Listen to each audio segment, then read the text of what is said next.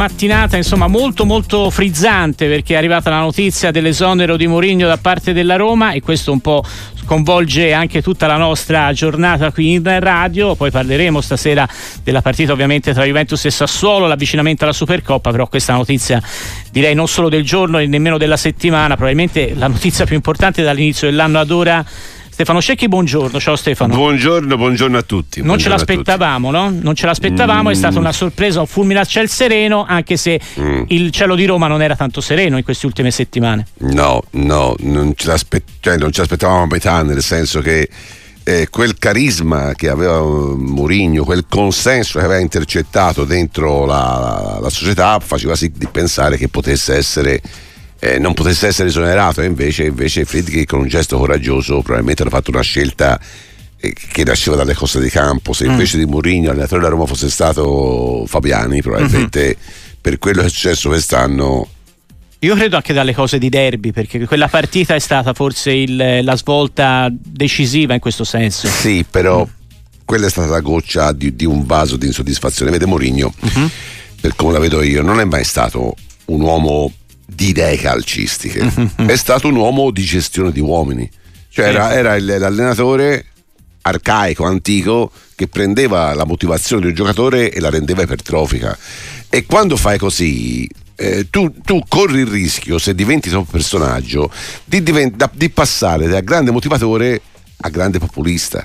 Sì, sì, e sì. hai come l'idea. Il rischio che ha corso eh, è che, eh, nel quale poi forse anche finito in questo. Eh, sia diventato prigioniero dilemma. del suo personaggio. Mm-hmm. Di questa idea di dover sempre comunque stupire a prescindere, di essere sempre sulle righe, in questa sua idea di gestire lui gli argomenti da trattare, di nascondere alcuni fallimenti tecnici con delle frasi eh, a effetto e soprattutto se fai così rischi come è successo a Roma di creare un ambiente iperelettrico. Sì. Cioè la Roma, nelle ultime partite, eh, aveva un nervosismo addosso, aveva una carica elettrica di, di, di, di elettricità Stendi, negativa. panchina, tutto ma era tutto, era tutto sovrecitato. Certo, sì, era tutto sovrecitato, era un continuo. Cioè, leggetevi alle dichiarazioni anche recenti eh, di Rocchi cioè, gli stessi arbitri eh, arrivava la Roma e, e c'era questa, questa, questa, atmosfera che era oltre, sì. non era più motivazione, era, era, era innervosire un ambiente in maniera, in maniera, in maniera devastante. E la cosa che dispiace, il calcio italiano perde un personaggio perché, vedete, il calcio è fatto di emozione, è fatto di sensazione, è fatto di momento e un signore che ti porta 80.000 persone allo stadio da tre anni consecutivamente e qualcosa deve avere, qualcosa deve avere. Però tecnicamente ha fatto cose che Sergio il Presidente, eh, forse anch'io avrei fatto me Fredkin. Perché? Uh-huh. Perché quella squadra, non ci dimentichiamo, la Roma è il terzo monte ingaggio del campionato.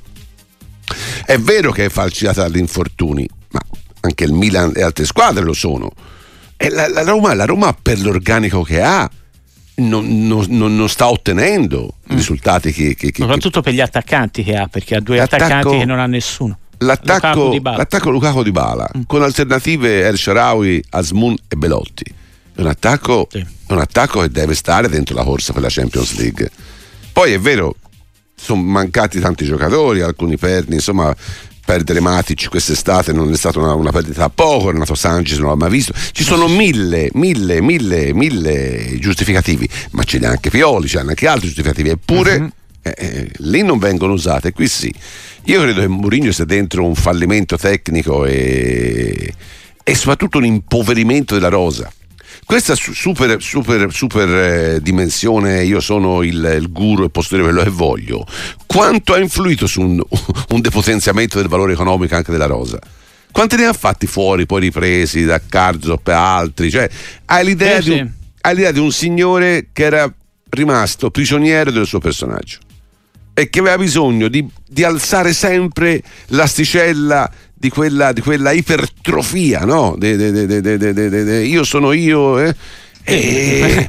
citando un'altra sì, no, e alla fine, e alla fine, e alla fine, e alla fine adagio romano e alla fine ha creato un ambiente con un'area tossica, un'area insostenibile allora abbiamo già i primi ascoltatori li ringrazio, ci hanno aspettato un attimo ma insomma dovevamo cominciare da Mourinho e credo continueremo a parlare di Mourinho Francesco da Milano, benvenuto Buongiorno, buongiorno. Eh, sono contento e felice di parlare con il poeta del calcio. Sì, buongiorno.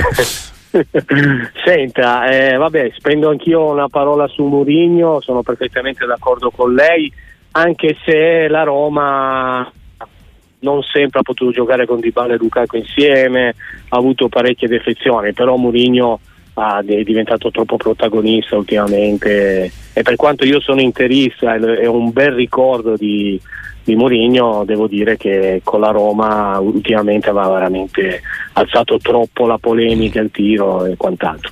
Volevo fare una domanda a Cecchi. Eh, chi vince la Supercoppa? Benissimo, Francesco, grazie. Ciao, buona giornata. Beh, la risposta però è semplice perché, eh, viste le condizioni delle quattro squadre, eh, l'Inter è la squadra favorita. La squadra, in, questo momento, in, questo momento, l'Inter è una Ma senza squadra, dubbio. Eh, eh, dall'ultima giornata, ma, l'Inter ha una forza, una forza negli undici, ha una forza nei cambi che, che, che, che è di un alto livello. Poi, sai, partita unica con questa formula strana, se non sbaglio, non ci sono supplementari. Non ci sono supplementari, si va direttamente a tirare i rigori. Va ai rigori ci può stare anche la sorpresa, però se dovessi giocare un, sì. mille lire, sono, sono anziano, gioco ancora le mille lire, le giocherei, le giocherei sull'Inter. Mm.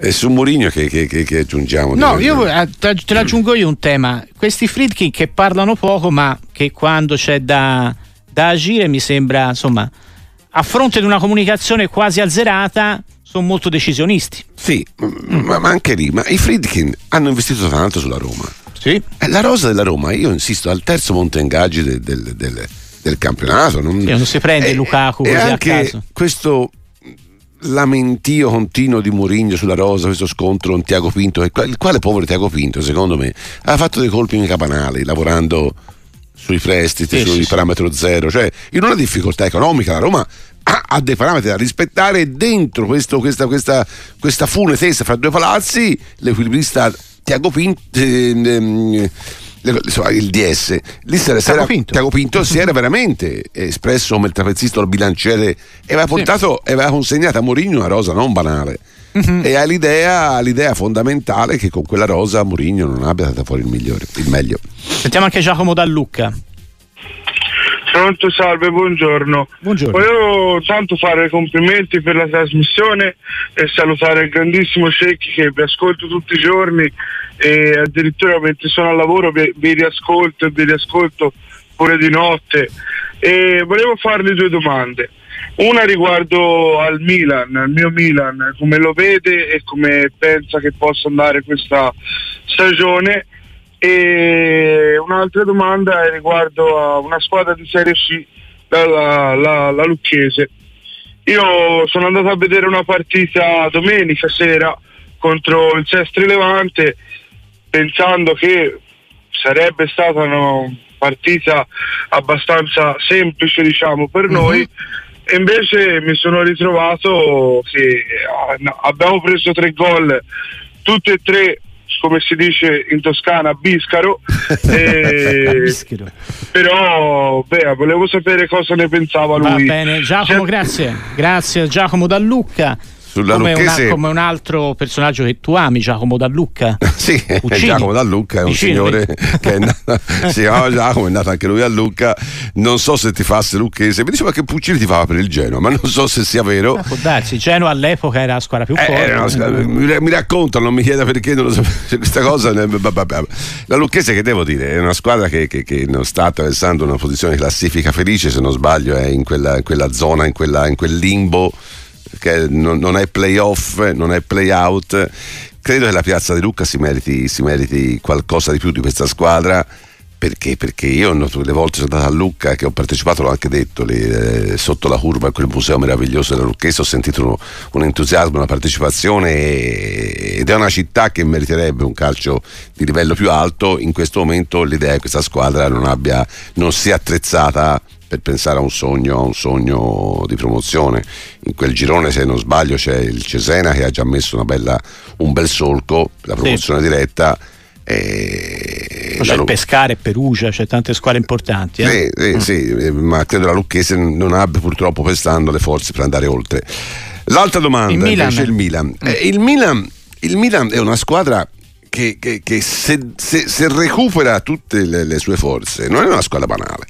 Io continuo a pensare che sia una squadra più debole di quella che due anni fa vinse lo scudetto. Cioè che questa rivoluzione eh, dettata dall'algoritmo rispetto all'intuizione di Massara Maldini eh, abbia una forza fisica in più ma una forza tecnica in meno. Io continuo a pensare che quel centrocampo dello scudetto, Tonali, Benasser, che sì, ah, sì. Eh, aveva due ora. Eh, eh, con più con Ruben Diaz, che non era un giocatore banale. Lo si vede, Brahim Diaz. Brahim Diaz. Sì. Non era un giocatore banale, no, era infatti... un giocatore leggero, ma lo stai vedendo adesso a Madrid. Eh, quindi, e oggi hai un centrocampo che ha tanta forza dal Reinders all'Off-to-Cheek che se non fosse penalizzato dagli infortuni continuo a pensare serve un giocatore di livello altissimo però forse una squadra che la sua condizione è questa del terzo posto. Credo che uh-huh. per come si sta svolgendo il campionato il Milan il, quel treno scudetto lo abbia perso. Non lo, vedo, non lo vedo rientrare perché davanti a due squadre che, stanno, insomma, che hanno altro. Però il Milan ha una grande occasione, secondo me. A quell'Europa League che lì per lì ci resti male perché giocavi la Champions, ma se il Milan avrà l'intelligenza calcistica, le risorse ce l'ha per arrivare in fondo, potrebbe davvero terminare un corso diverso e anche un giudizio diverso una stagione che a tratti rischiava di andare sotto processo. Sì, sì, sono d'accordo perché poi Europa League non va, non va snobbata come non la snobbò proprio Mourinho l'anno scorso, no? arrivando a un passo dalla, da battere il Siviglia che non c'è tra l'altro quest'anno e questa è una quindi, buona notizia. Quindi per Piole e per il Milan non per... c'è il diavolo Siviglia. Daniele da Firenze, ciao, benvenuto. Buongiorno a tutti e volevo dire due cose. Una per quanto riguarda il VAR, la mm. soluzione credo sia assumere un luminare dell'ottica e fargli fare una visita ai varisti prima del, delle partite. Secondo me si risolve il problema. E per quanto riguarda Mourinho, eh, volevo solo dire che negli ultimi 7 o 8 anni, questo è il quinto esonero, due anni e mezzo, 28 espulsioni dalla panchina, eh, questo credo basti per poter dire questo personaggio che cos'è e ah. che veramente basta e spero che Italia non ci arrivi più perché non se ne può veramente più. Vi ciao, ringrazio Daniele, e buona ciao, ciao. Eh, eh, lei punta giustamente il, il, riflettore su un aspetto di Mourinho. È vero, Mourinho nella fase del dopo i trionfi eh, raccoglie esoneri, raccoglie risultati per niente brillanti io continuo a pensare che, che, che quando tu diventi quel personaggio e, e, e, raccogli quel successo su quella tua idea eh, eh, ipertrofica di calcio, cioè io ti motivo al massimo, io prendo quel motore e riesco a spingerlo al massimo regime. E poi se, se c'è soltanto questo, se non ti rinnovi, se non hai la voglia di studiare, di capire, di andare oltre, rischi di essere la parodia di te stesso. Questo esiste non solo nel calcio è un po' come che vi posso dire, ora la butto là mi è venuta così, insomma, Silvestre Stallone. Si crea il personaggio eh, dell'ipermash, no? sia Rocky e, e, sia Rambo sono due personaggi ipertrofici. Ecco, ma finché hai 30 anni quel personaggio ha un senso. Se poi Stallone a 70 anni ti, come ha fatto e continua a, a, a, a insistere con quel personaggio e non sei credibile gli ultimi film, di, gli ultimi film di Stallone cose, sì, sì, devi cambiare. Eh, eh devi, devi cre- evolvere. credo che e già nel mm. cinema c'è un tempo più lungo. Nel sì. calcio oggi le stagioni sono veramente eh, cortissime. E, e, questa idea di rappresentare sempre se stesso questa, questo tenere l'attenzione fissa immediata con se stesso è un qualcosa che, che, che, che a Roma non ha creato quella tensione buona che abbiamo visto ad esempio al tempo del triplete dell'Inter dove davvero quella squadra eh, eh, eh, aveva un ruggito di calcio che spaventava. Uh-huh. Questo non è un ruggito, questo è un urlo nel, nel, nel, nel deserto, è un urlo, cioè, è, un, è, un, urlo nervoso, quasi isterico nell'affrontare le partite. E credo che Mourinho alla fine paghi questo. Poi però, però, sì, sì, sì. però ricordiamolo sempre, questo signore portava 80.000 persone allo stadio. Sì, sì. Allora, se il calcio. una coppa due anni fa. Perché alla fine non. Finale eh, l'anno scorso. Perché non mi sento di andare oltre nella condanna e, e, e di fermarmi un attimo prima del, del, del, della ghigliottina? Uh-huh. Perché Mourinho è un signore che ha ridato entusiasmo a una piazza difficilissima qual è Roma. Difficilissima. E, e, solo due anni e mezzo, se non sbaglio, è di Mourinho, no? Allora, Mourinho è arrivato nel 2021. È il, terzo, è il terzo campionato questo che fa. Sì. Eh, è ancora in un calcio che brucia tutto nell'arco di pochi mesi. In un calcio 2021, se lei ci fa caso, sì, sì. ci pensavo l'altro giorno. 23, 24. Noi, sì, abbiamo, noi abbiamo, alcune ah, la maggior parte delle squadre uh-huh. che anche se vanno bene sono contestate.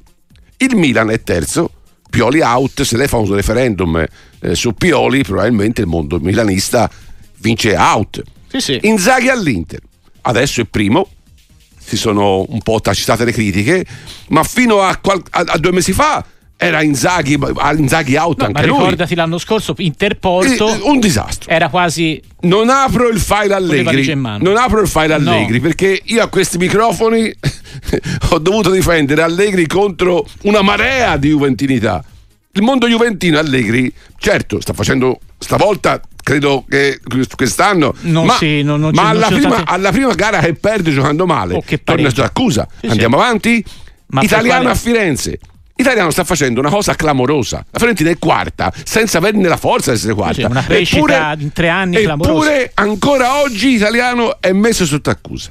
Allora, se Murigno, uh-huh. con una squadra che sta andando male, male, ha ancora quel credito e qualche merito deve avercelo. Perché se tocca le corde dell'entusiasmo, non è calcio, toccare le corde dell'entusiasmo e non è banale. È vero. Io penso che molto dipenda anche dal fatto che la comunicazione è cambiata, quindi ora c'è più critica perché c'è più modo di criticare. Pioli out, Allegri out io... sono hashtag perché vanno sui social. È lì io che non... il tribunale è diventato quello, Stefano. Sì, però magari divent... una volta era diverso e si sentivano me- arrivavano meno le critiche. Sì, ma meno, quello, quello, è ter- meno diffusione. quello è il termometro. Mm quello è il termometro che racconta una febbre. Quella febbre nasce da un fatto che ormai c'è un'insoddisfazione totale. Non, noi non, non, abbiamo più la pazienza di attendere e vogliamo sempre il nuovo. Allora, meno. Murigno, che pur dopo due anni e mezza di, di chiaroscuro, perché in campionato sempre male. Poi hai avuto a compensare la vittoria della, della, conference e quella finale dell'Europa League che ha compensato il fatto che tu per due anni non l'hai mai lottata la, il quarto posto per no, andare in Champions. No, no, Eppure quindi ha fatto peggio di Pioli, ha fatto peggio di Inzaghi, ha fatto peggio di Italiano, ha fatto peggio di Allegri, eppure gli altri sono contestati facendo bene e lui facendo male è adorato. E qualche merito c'è, qualcosa c'è. Sì. Perché no, se il calcio è emozione, e questo va riconosciuto a Mourinho. Certo, certo, ha tenuto almeno fino al derby, fino alla settimana scorsa, da lì qualche scrittura è iniziato. Bravissimo, ma fino al derby, fino al derby fino c'era... Giovedì, quando è stato? Mercoledì, sì, giovedì scorso? Eh, sì, mercoledì, M- mercoledì scorso. Eh, fino ad allora il consenso su Mourinho era, era quasi era, sì, era intonso. Eh, quindi era qualche, qualche merito ce l'ha. Sì, sì. Detto, e ho già elencato tutte quelle cose che a me di Mourinho non tornano, mm-hmm. però, però se la piazza romana gli vuol così bene. Siccome il calcio non è una scienza esatta, il calcio è emozione, qualche merito ce l'ha. Il microfono aperto di Radio Sportiva con Stefano Cecchi, con tutti voi come sempre al 334 773 0020. Allora diamo il benvenuto anche a Giovanni da Napoli. Ciao Giovanni, benvenuto. Ciao, e buongiorno. buongiorno a tutti, grazie per l'opportunità e sempre complimenti per la trasmissione. Grazie. Allora, io sono contento che stamattina c'è il signor Cecchi perché è uno che oltre al calcio del bilancio, dei numeri, eh, prende in considerazione quello che è poi il mo- passione e, e, che è tutto quello che poi muove il resto. Io mm. sono un tifoso del Napoli e volevo vedere, volevo sapere il ricordo. Però aspetta, ti sentiamo male Giovanni, proviamo a ricollegarlo con la nostra regia, ci parlava di calcio passione e di Napoli, però la domanda non è riuscita a farlo. Aspettiamo che il nostro regista Alessio Pinda lo ricolleghi così la sentiamo. il Napoli ha fatto un colpo adesso di mercato. Sì, sembra eh, sia ormai come dire sull'addirittura d'arrivo per prendere in Gongé dal Verona, quindi un esterno, Verona che, che cede uno dei suoi giocatori migliori. Io a Firenze l'avrei preso. Sì. Mi dispiace un po' che vada a Napoli Piace... da tifoso viola.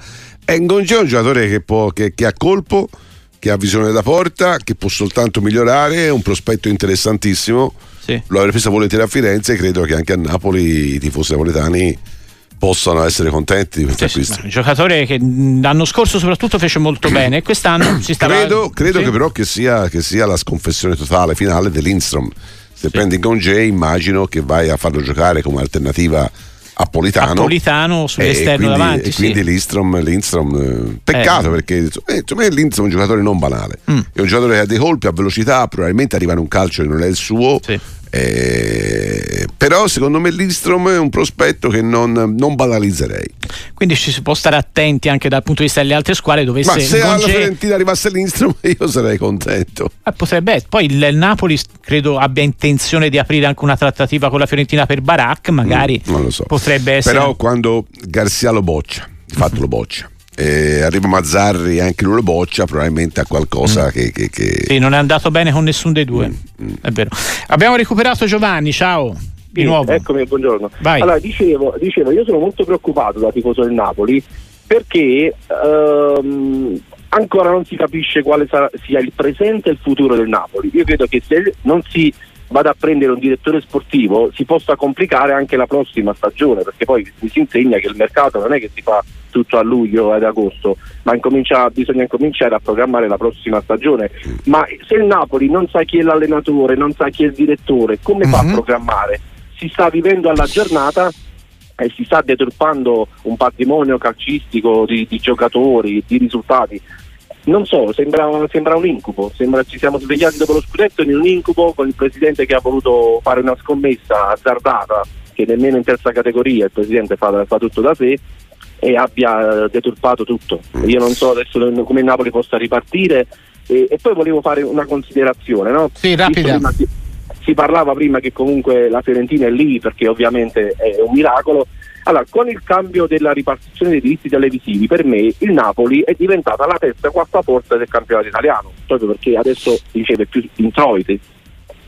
Quindi è giusto che per me, da tifoso del Napoli, io sper- speri che il Napoli lotta sempre per i primi 3-4 posti, quindi non, non credo che il Napoli stia facendo una cosa fuori dal normale, lottando mm. per i primi quattro posti. Credo che come se a uno Juventino gli dici eh, guarda vabbè ma noi dobbiamo lottare per i primi quattro posti, penso che uno Juventino sia è normale che pensi di, di lottare per la Champions e lo scudetto. Ok, Perché, grazie Giovanni, sì, grazie. Ma, ma, ma, il campo negli ultimi, eh. ultimi anni racconta questo che il Napoli ha poi il campionato fissa. di Serie A da questo punto di vista è più dinamico e eh? questo secondo me è un bene, no? che comunque c'è alternanza anche. Eh, cosa succede al Napoli? Eh, io capisco lo sconforto perché, perché sei passato davvero in un, in un battito totale di farfalla da quella che era la, la gioia clamorosa dello scudetto a questo, a questo, a questo, a questo limbo.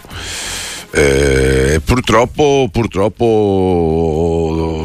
De Laurentiis ha creato e ha distrutto questa idea dell'uomo solo al comando, che il fuoriclasse e il presidente era un'idea che non reggeva nel momento della vittoria, figurarsi se regge adesso.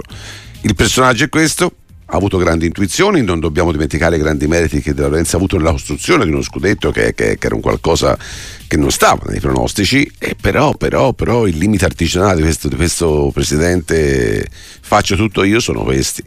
Adesso il Napoli però non la facciamo così nera, perché il Napoli è dentro una crisi probabilmente di nervosismo e di sopravvalutazione alcune cose che accadono sono ti danno il termometro no? di quel clima iperelettrico che c'è nello spogliatoio ragazzi la lite fra, fra fra Osimene, già l'uscita del procuratore di Quaraschelia è un qualcosa che non sta nel calcio. No. Questo che va a dirti il prossimo anno quello gioca, c'è una follia. E l'altro gli risponde con dei toni alti che ti fa capire che dentro quel mondo eh, ci sono scorie, ruggini che non, che non, fanno mai del bene. Ora, con il senno di poi abbiamo sempre ragione, no? Probabilmente quella squadra di Spalletti, per quanto folle possa essere, era a fine ciclo lo scorso anno e ci vuole il coraggio di dire pronto, attento, riparto da zero, come spesso capita, ma nel momento della vittoria nessuno fa questo. In questo è giustificabile De Laurentiis, perché nessuno ha il coraggio di smontare, anche perché... No, ma anche perché è giusto vende, un po' festeggiare eh, Se vittoria, vende no? Osimeno o vende Quaraschelia, la piazza insorge. Quindi è, impos- è un qualcosa che, che, sta nelle cose ma che è impossibile correggere. Quindi il Napoli adesso ha un passaggio di rifondazione. C'è tempo perché da qui, da qui, a fine campionato insomma arriverà un direttore sportivo sono convinto arriverà, arriverà l'allenatore del futuro che non può essere Mazzarri. Io non ho mai pensato che Mazzarri il prossimo anno fosse insomma, che è il Napoli. È una fase di costruzione ma il Napoli ha qualità Ora non facciamo un, cioè, un, un disastro, il Napoli ha ancora alla forza per tornare dentro la corsa per la Champions. Stefano, L'organico... l'anno scorso. Sì, a parte Kim, sì, eh. è la squadra l'anno scorso che l'anno scorso però, vede, l'anno scorso girava oltre giri. Sì. Cioè tu l'anno scorso hai avuto alcuni giocatori che sono andati forse oltre quelli che erano i loro standard. da Lobotka a Anguissà. Hai avuto perché i campioni veri, no? Mm, Osimene è un campione assoluto.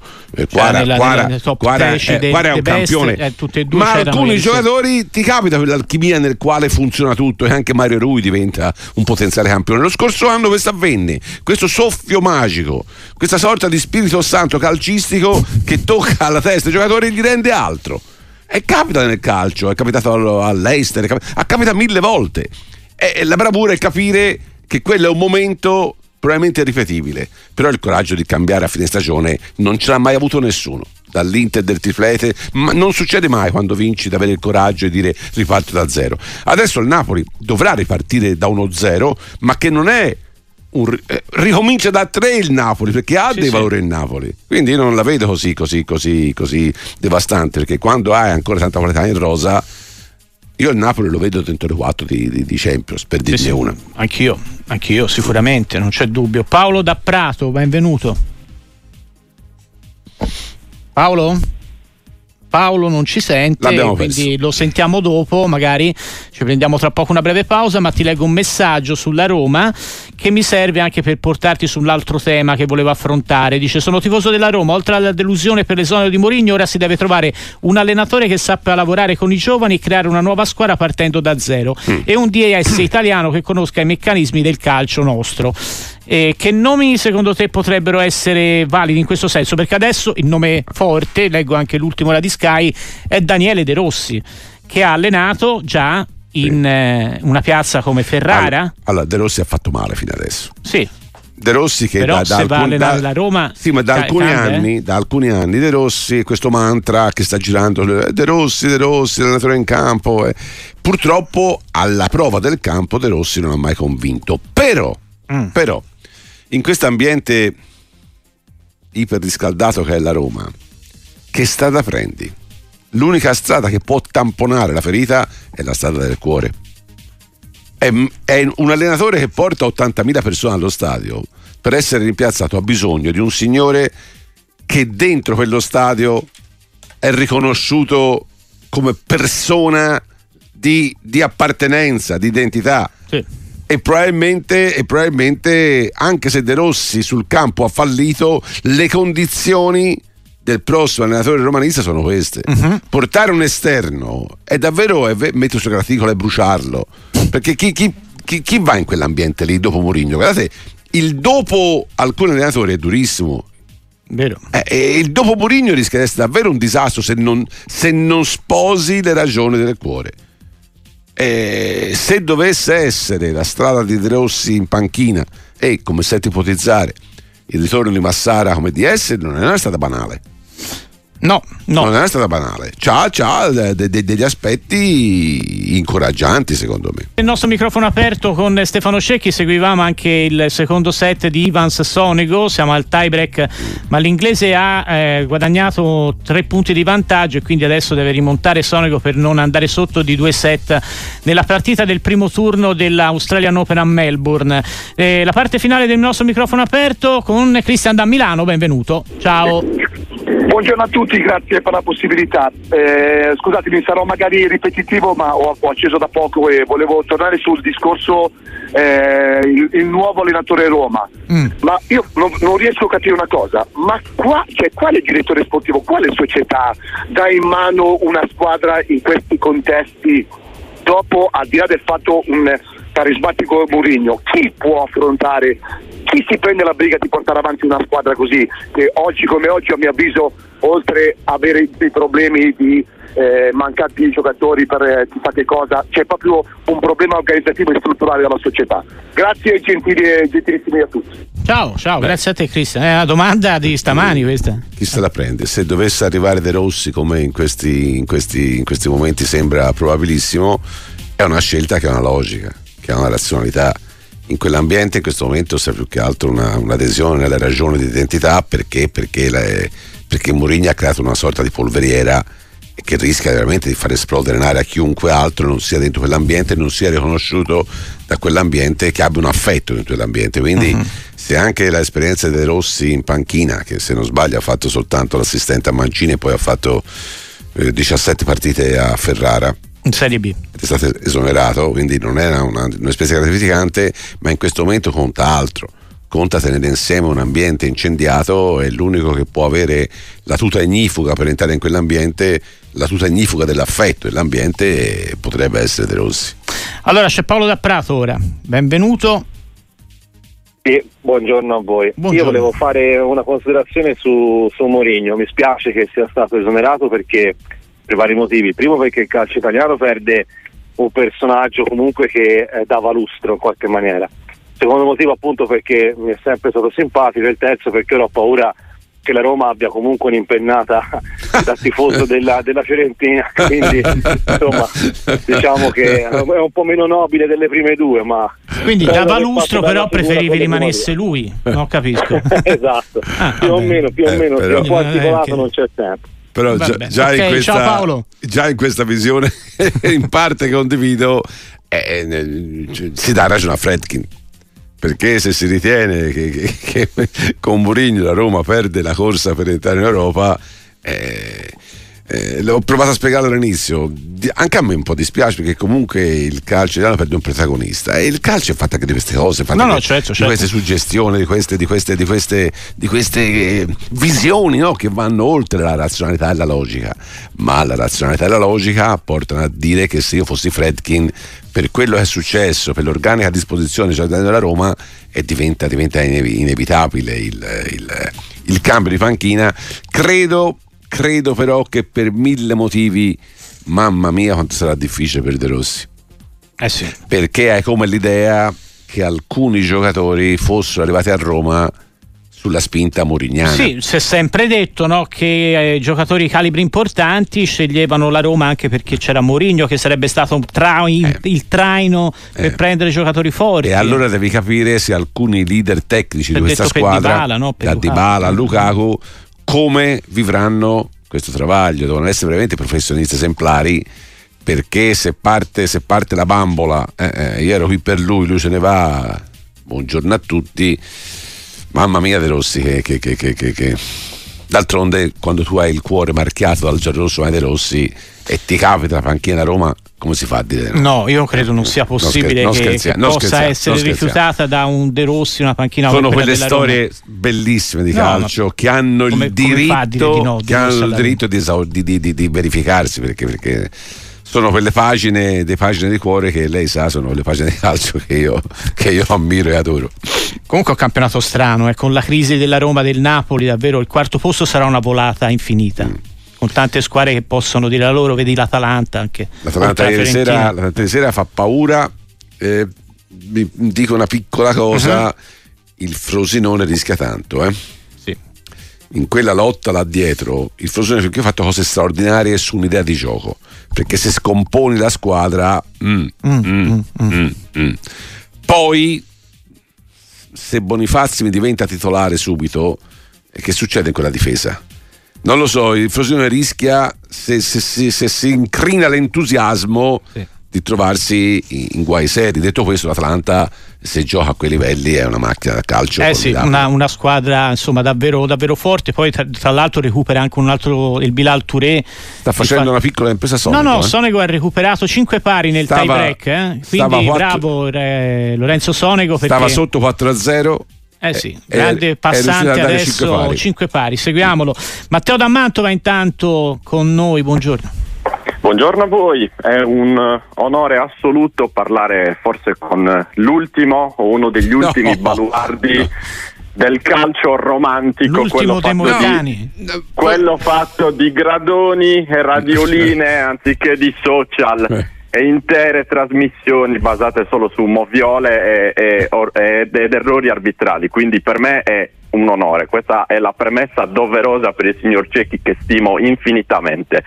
Detto questo, vorrei appunto tornare sugli errori arbitrali che tanto hanno condizionato o stanno condizionando questo campionato, però lo vorrei fare in maniera un attimino diversa.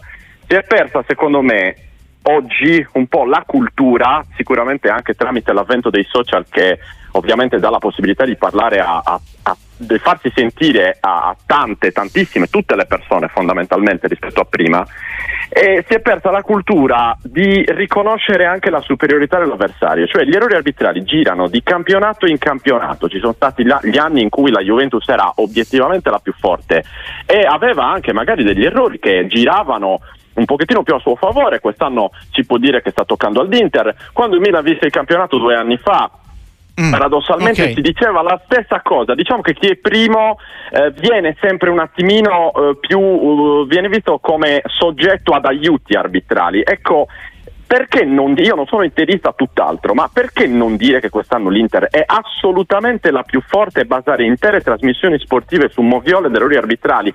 Diamo un okay, po' più... Ok, ok, Matteo, se abbiamo capito, insomma, cultura sportiva è riconoscere i meriti di chi vince. Io condivido in toto questa telefonata tranne la parte iniziale.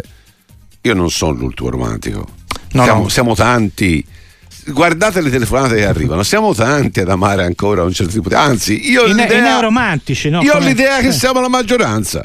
Io ho quest'idea strana mm. che chi, non chi gestisce il calcio, no. non chi è dentro il mondo del calcio da pelotare in giù, ma chi segue il calcio da tifoso io ho l'idea, siamo la maggioranza, di pensare che il calcio sia quella roba là che soltanto loro pensano sia arcaica e invece attualissima.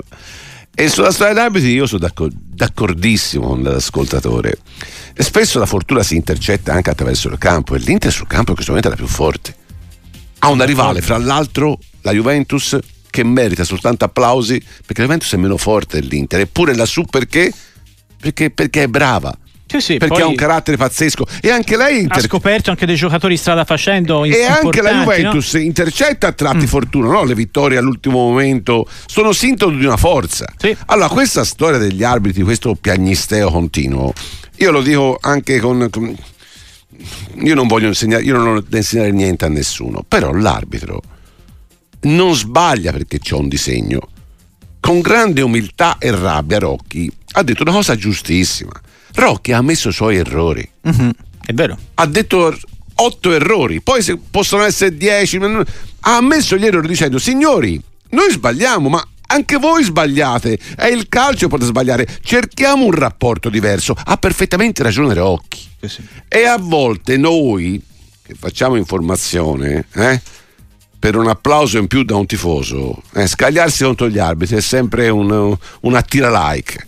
Eh, quanto, quanti, quanti, consensi ci porta andare giù? Eh, l'arbitro è qui e là. Ma così distruggiamo il gioco. Così noi facciamo un po' come ha fatto Mourinho alla Roma. Esasperiamo l'ambiente. Io credo che chi fa questo mestiere dovrebbe avere una moderazione diversa. Perché l'arbitro sbaglia? Certo che sbaglia. Certo che sbaglia, ma non c'è un complotto, un disegno. E quando noi andiamo giù durissimi contro gli arbitri, secondo me corriamo il rischio di far saltare un sistema. Non vogliamo bene a questo calcio. Io credo che l'abito vada aiutato in una difficoltà che è oggettiva. No, ma che vada anche criticato, ma nella maniera, certo. nella maniera, che è consentito fare. Ma insomma. lo stesso Rock ti dice eh, ho sbagliato. Certo, però non si deve cedere, non si deve andare oltre. Ma noi lo, lo, lo, mi dica un errore evidente, clamoroso sul campo. Sì. Io ho sempre presente, forse l'errore più, più, più clamoroso di questo inizio campionato, l'autogol di Gatti a Sassuolo. Sarà clamoroso, ma mica si lincia Gatti per questo. Eh gli dai 4 su quella partita, lo critichi, ma non dici che Gatti è la disfatta del calcio, la disfatta della Juventus. C'è un limite, c'è una cornice entro la quale restare, ma con i calciatori ci stiamo. Perché sennò poi il tifoso, eh? uh-huh. Con gli arbitri si spara a zero, tanto chi, chi, chi, chi ci dà contro? No, Anzi, si prende bene, l'applauso. Ganzo, eh, Ganzo, sto giornalista che attacca, che coraggio, che schiena dritta, ma schiena dritta di che? No, no. Se vogliamo bene al calcio, diamolo. ce l'ha chi rispetta gli altri. Diamogli no, una, un, ma certo, diamo una mano agli arbitri, riconoscendo l'errore, ma non facendo questa campagna che spesso facciamo se ci fosse un sistema, eh. Ragazzi, la terza telefonata mi arriva in diretta, scusate. Anche mia moglie prima, anche mia moglie prima ha chiamato, ma al solito. Vabbè. Allora, facciamo anche Saverio, sentiamo anche Saverio da Montecatini. Intanto stai break infinito tra Ivans e Sonego, credo siano otto pari eh, in questo momento con questa bella palla corta di ai noi Ivans. Ah, yeah. mm. eh, però, Peccato per... aveva avuto anche la palla di chiusura e non ce l'ha fatta. 8 a 7 Ivans. Aia, 8 a 7 Ivans. Ah, Vabbè, andiamo da Saverio, ciao. Sì, buongiorno. Io vorrei fare una domanda a Cecchi che esula un po' diciamo, dalle ultime vicende sportive, uh-huh. eh, però voglio farla a Cecchi perché fra i vostri opinionisti è quello più diretto, quindi mi aspetto una risposta meno democristiana rispetto che farebbe un altro opinionista. Dunque, eh, ci siamo strappati, gli opinionisti, i giornalisti, si sono strappati i capelli per l'organizzazione del mondiale in Qatar, perché in Qatar non vengono eh, rispettati i diritti umani, eccetera, eccetera. Nessuno ha detto una parola sull'esclusione in tutte le competizioni sportive degli atleti russi e bielorussi ci bombardano continuamente con spot contro il razzismo. Allo stadio sentiamo lo speaker ehm, parlare sempre contro il razzismo e escludere delle persone dalle competizioni, degli atleti, solo perché appartenenti a una certa nazione, mi sembra un gravissimo atto di razzismo. Vorrei sapere cosa ne pensa Cecchi. Ciao. Ciao. È un tema difficilissimo, eh, sono due, due, piani leggermente diversi. Eh, io credo che vadano condannati entrambi, nel senso che ho sempre pensato che lo sport debba essere un ponte e non un muro. E quindi questa idea di tenere fuori gli atleti russi dalle competizioni eh, a fronte di un gesto mostruoso, che è quello mm. di Putin di invadere un paese, eh, anche a me ha lasciato molto perplesso perché, perché, poi alla fine. Alle Olimpiadi andranno gli atleti individuali senza bandiera, eh, non le squadre. Eh, che vi devo dire? Sì, C'è certo. comunque un ripensamento che fra l'altro poi ci sono un doppio pesismo. Perché nel tennis il, il, il, il tennista non andava, ma mi risulta che nel calcio italiano, se uh-huh. non sbaglio, giocatori russi hanno giocato tranquillamente senza che nessuno dicesse niente. Sì. Miranchuk, sì. altri, Kokorin. Sì cioè nessuno ha mai detto niente, anche questa c'è un doppio fesismo fra sport e sport. Nel calcio italiano nessuno ha, detto, ha obiettato niente. Eh, che vi devo dire? Boh, io per l'idea che ho dello sport che lo sport, è, lo sport dovrebbe essere, anzi, lo sport è un veicolo di pace, è un veicolo di tolleranza, è un veicolo nel quale ci si confronta e ci si rispetta e probabilmente lo sport dovrebbe aiutare anche a risolvere alcune crisi. Quindi, da un punto di vista ideale, penso anch'io che, che, che, che in questa ottica tenere fuori gli atleti russi per questa vicenda mostruosa che ha coinvolto il loro, il loro eh, presidente sia, sia un errore. Errore. È un, un, tema guarda, che poi soprattutto credo con l'avvicinamento delle, dei giochi olimpici sarà ancora più importante. Poi riguarda soprattutto gli sport di squadra, eh, chiaramente non può partecipare in questo momento, chiaramente la decisione riguarda le nazionali poi gli atleti individualmente, gli schermidori, l'atleta di, dire, di, atletica leggera potrà partecipare senza bandiera. Questa sì, è stata sì. la decisione è un tema, è un tema... Comitato Internazionale. Allora allar- allarghiamo il campo oltre. Cioè, io, per esempio, l'idea di giocare la Supercoppa in, in Arabia Saudita ecco, guarda, eh, mi, mi, mi, lascia perplesso. Ti chiedevano anche di questo. E io cioè. mi sono combattuto. Quindi perché? questa è l'ultima domanda perché... La cioè, faccio velocissima. No, no, no, no, no. Mm. puoi avere tutto il tempo che vuoi, però la, la legavo anche a dei messaggi che ti chiedevano il tuo parere sull'organizzazione in Arabia Saudita della Supercoppa. Io credo sia una piccola vergogna. Che soltanto per i soldi tu ti freghi tutto il resto e crei un qualcosa non soltanto in un paese boh, ma mm-hmm. crei un qualcosa che è plastica giocare in quattro, questa formula. È un qualcosa che non mi appartiene, personalmente non mi entusiasma e lo, ve lo dice uno che tifa Fiorentina e che sa già che giovedì davanti al teleschermo ti farò a bestia per la Fiorentina perché poi questo è il limite. Io sono un tifoso purtroppo mm-hmm. e, cedo, e cedo a quel mio impeto che se faccio parlare la razionalità, a oggi ti dico non me ne frega niente, non la giocherei, non la guarderò. Uh-huh. Siccome poi il tifoso è una componente che va sopra la dimensione mia di cittadino, di utente, di elettore, di tutto il resto, so già che quando vedrò il viola in campo ti farò e ti farò per vincere. È un paradosso, è un paradosso sul quale però non puoi costruire una politica sportiva. Non devo essere io a dire non andare, doveva essere il buonsenso di Lega e Federazione a dire prendetevi i vostri milioni, ce ne fottiamo, lo sport è altro e qualcuno l'ha fatto. Eh. Sì. Ecco, qualcuno l'ha fatto. Grazie a Stefano Cecchi. Buona è giornata. sempre un piacere parlare di calcio, anche se i temi stamattina erano. Sono andati un po' da tutte le parti. Grazie a un Stefano. abbraccio a tutti.